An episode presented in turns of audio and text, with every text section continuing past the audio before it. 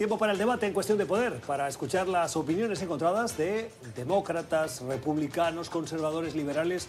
Hoy quienes nos van a acompañar en este tiempo de análisis de puntos de vista distintos son Arthur Estupiñán, es analista político republicano y es presidente de Estupiñán Group.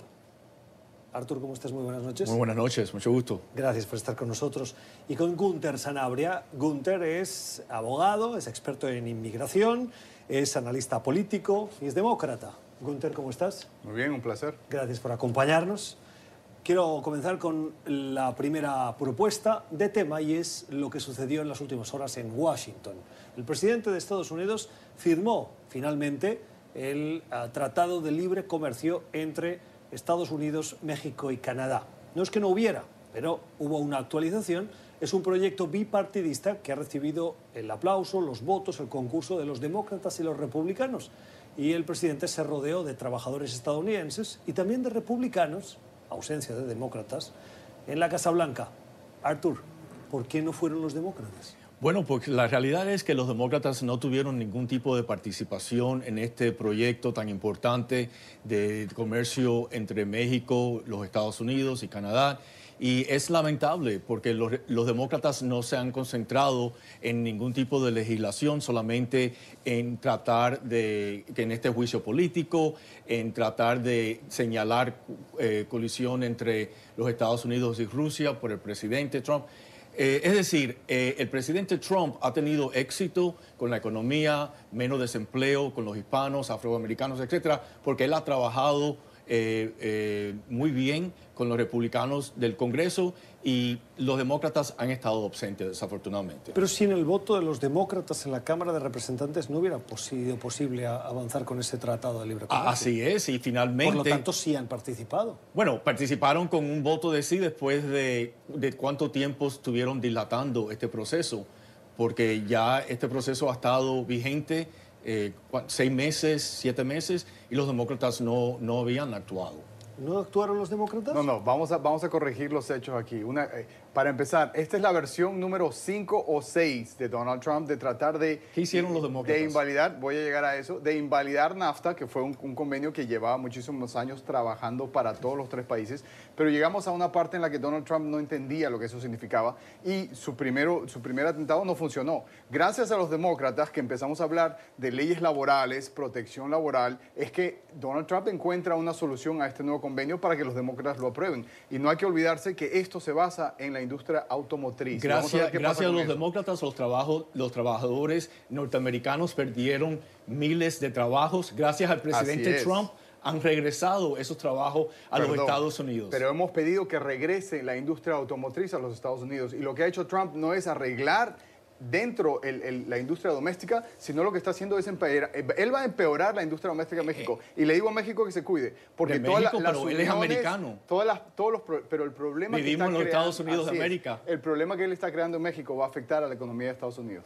Bueno, nosotros vivimos en, en, y ese es el problema de los demócratas, que se preocupan de todo el mundo. Nosotros somos americanos, nos tenemos que preocupar por los trabajadores norteamericanos. Eso se llama los, elitista. Lo, lo, lo, los, los, mexicanos, los, los mexicanos tienen un presidente, el presidente, eh, uh, uh, uh, el presidente Obrador y Andrés Manuel López Obrador. El, el, señor Obrador y entonces el, nosotros tenemos al presidente Trump que está buscando y protegiendo las industrias norteamericanas. Pero eh, vivir, vivir pensando de que el resto de los países no nos afectan es vivir con una tapándose los ojos. ¿Qué es lo que hace Donald Trump?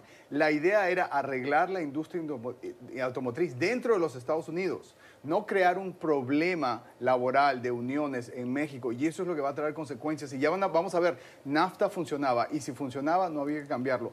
Este, este nuevo NAFTA convenio... No funcionaba, bueno. no funcionaba. Y así lo vemos que muchas eh, corporaciones y fábricas norteamericanas que estaban en México han regresado a los Estados Unidos. NAFTA fue apoyado por los republicanos, perdón, pero Mitt Romney, Bush y un montón de republicanos Hubo apoyó mucho, NAFTA muchos problemas. muchos años.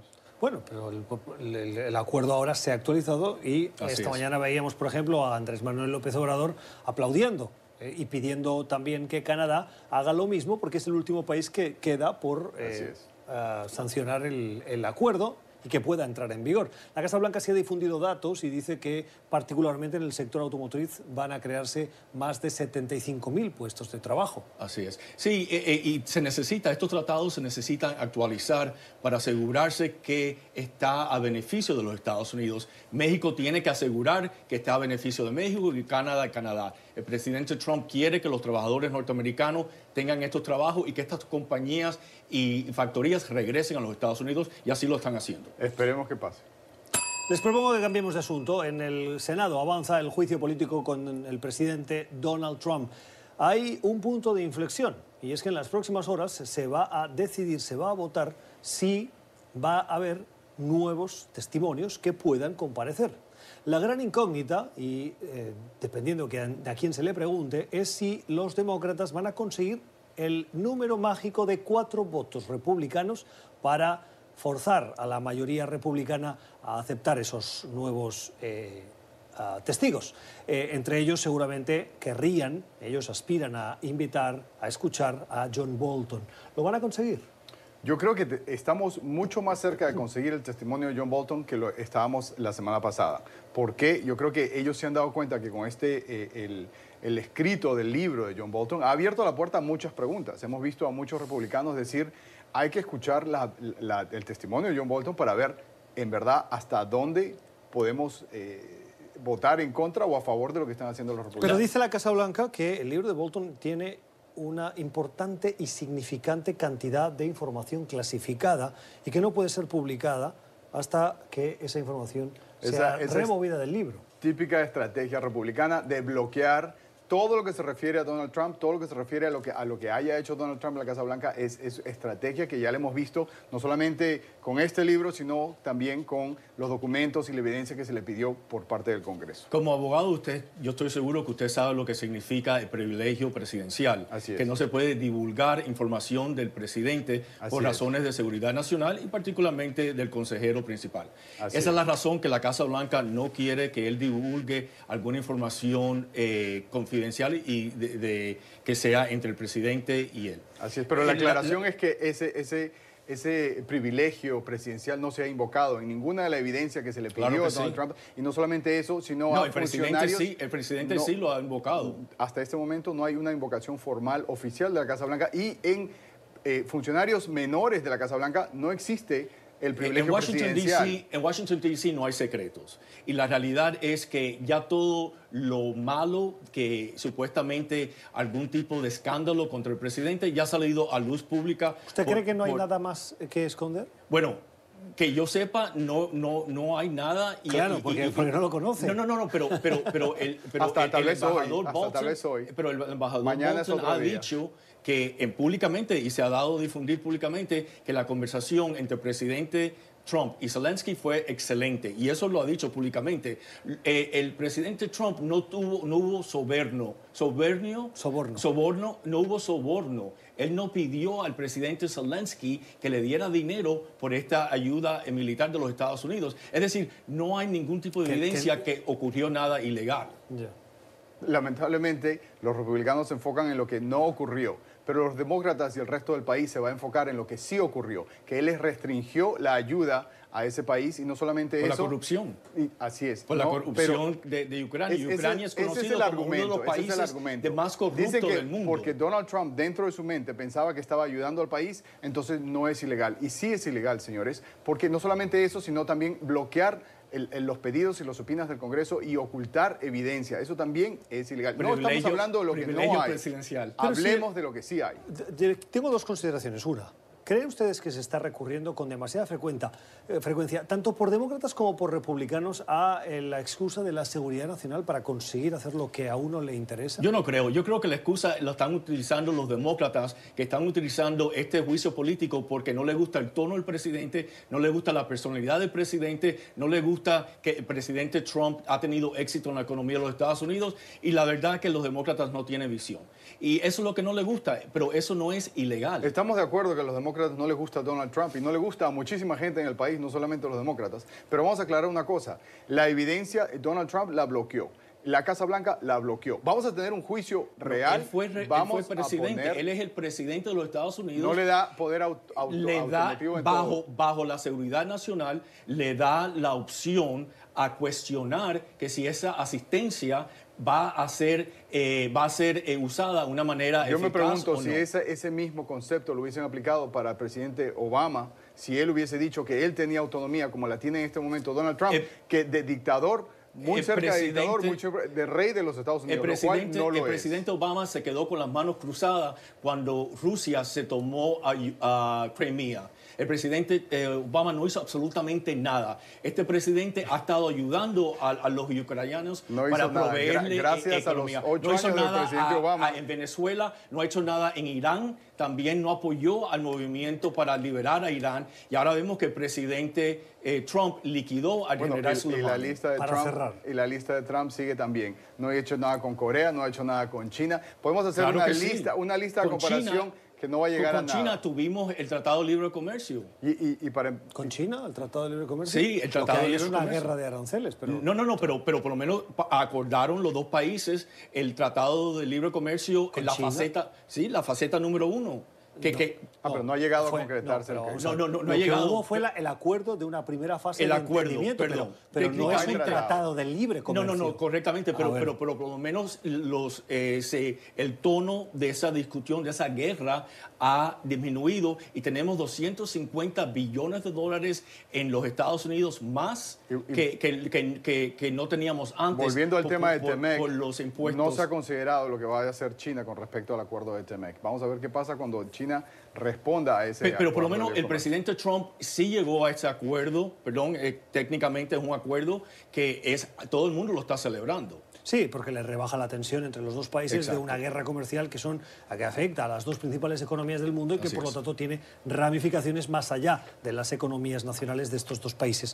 Antes de terminar, quedan tres días para las, eh, los caucus de Iowa, el inicio de la carrera de primarias y lo que dicen las encuestas, las medias nacionales que realiza Real Clear Politics, es que Sanders está por encima de Joe Biden. Poco a poco Sanders ha ido subiendo, tiene el 23,8% de intención de voto, seguido de un Biden con un 20, Buttigieg con un 15 y Elizabeth Warren con un 14. Y de allí para abajo el resto de candidatos. ¿Quién cree que va a ser el gran ganador de esos eh, caucus? Bueno, como republicano, yo ojalá que, que gane el, el senador ah, Bernie Sanders, porque él es no solamente socialista, pero en su corazón él es comunista. Y el pueblo americano no está dispuesto a elegir a un comunista como presidente de los Estados Unidos. Así que como republicano, ojalá que gane a Sanders. ¿Usted está muy seguro de que, Bill, eh, de que yo, em, Bernie Sanders no tiene opciones? Eh, eh, bueno, los jóvenes son los que los apoyan, pero cualquier persona que paga impuestos reconoce que un sal- eh, la salud pública general, la educación pública, todo lo que los socialistas y comunistas tratan de implementar es lo que el, el senador Sanders quiere implementar en los Estados Unidos. Tengo que darle la palabra al señor. Pero ¿por qué ustedes los republicanos les gusta poner en el mismo saco a los socialistas y a los comunistas? Estudie bien, estudie bien la trayectoria del senador Sanders para que usted pero lo pueda una ver. cosa es eso y la otra es que ustedes utilizan el concepto comunismo y el concepto socialismo y lo ponen dentro del Eso- mismo eso saco. se llama porque raíz- son, son dos cosas distintas. raíces. Totalmente pueden distinta, negar. pero el, el corazón del senador Sanders, él es comunista. Ok, eso es lo que dice usted. Sí, señor. Perfecto. Y ellos- yo estoy seguro que los republicanos preferirían que Bernie Sanders sea republicano. Pero mira, Bernie, Bernie Sanders, Bernie Sanders es como ese invitado a la fiesta que no sabe cuándo irse. ¿ok? Lamentablemente lo hizo en las últimas elecciones y ahora lo está haciendo de Pero, pero nuevo. si está encima en las encuestas de los Biden, demócratas. p- pero eso no quiere decir que vaya a ser elegido, porque lo- los que estamos apoyando Claro a Biden, no. Sabemos que Biden es el elegido. sabemos apoya a Biden? 100%. Yo sé, yo sé que Joe Biden va a ser el candidato demócrata y es el candidato que tiene las mejores calificaciones para demostrar un buen plan, lo cual mm, vamos a ver la comparación del plan que presentó Donald Trump y el plan que está Por lo menos esa es la Joe esperanza de los demócratas, porque ellos saben que si eh, el, el senador Sanders es el nominado, la pierden eh, contra Pero el entonces su argumento se cae cuando las opciones de, de Joe Biden eh, puedan ganar. Es decir, en el momento en el que la amenaza que usted dice que existe de que venga un comunista y un socialista a liderar el Partido Demócrata no exista porque no haya ganado Bernie Sanders y gane Joe Biden, entonces ustedes podrían decir, ah, bueno, no nos importa que gane Joe Biden. Bueno, Joe Biden es, mientras que se sabe más y más, ahora hay un otro libro que fue publicado que dice no solamente el hijo Hunter Biden es corrupto, pero tiene un hermano que también está en corrupción, tiene otros familiares, todos se han vuelto multimillonarios y, ah, y el pueblo americano va a conocer todo eso. Así que que venga, si, el, si su candidato gana, pues yo, estoy seguro que el presidente Trump lo va a, le va a ganar fácilmente. Yo quiero decirle que convertirse en multimillonario en Estados Unidos es una cosa buena. Sí, en pero el Senado, no con la En el Senado y en el, y en el Congreso está lleno de personas que llegaron con pero no de clase media y que hoy son multimillonarios. El presidente Trump llegó a la Casa Blanca siendo millonario, no, no llegó a la Casa Blanca para hacerse millonario. Y eso, y eso, es lo que Biden está tratando de hacer. Esto es lo que hacen los republicanos, le buscan echar tierra a un candidato que no tiene nada. Joe Biden estuvo, ha sido, ha sido un hombre de política en este país. ¿De dónde vienen los millones de dólares que tiene? Por muchísimos años. Y hasta este momento no le pueden poner algo negativo como se lo han puesto a Donald Trump. ¿De dónde vienen los millones que tiene Biden? Siendo un servicio público, precisamente. ¿Quiere cerrar? Doctor, yo le estoy preguntando. Listo. ¿Quiere cerrar? Joe Biden va a ser el candidato demócrata Ojalá. y eso los hace nerviosos a los republicanos. Y No, esta, para nada. Y esta es la confrontación aquí en el debate hoy en Cuestión de Poder. Hemos escuchado, compartido este tiempo de puntos de vista encontrados con Arthur Stupiñán y con Gurter Sanabria. Gracias por haber estado Muchas con gracias nosotros. Vuelve a escuchar este debate en nuestro podcast en Apple y en Spotify. Ya regresamos.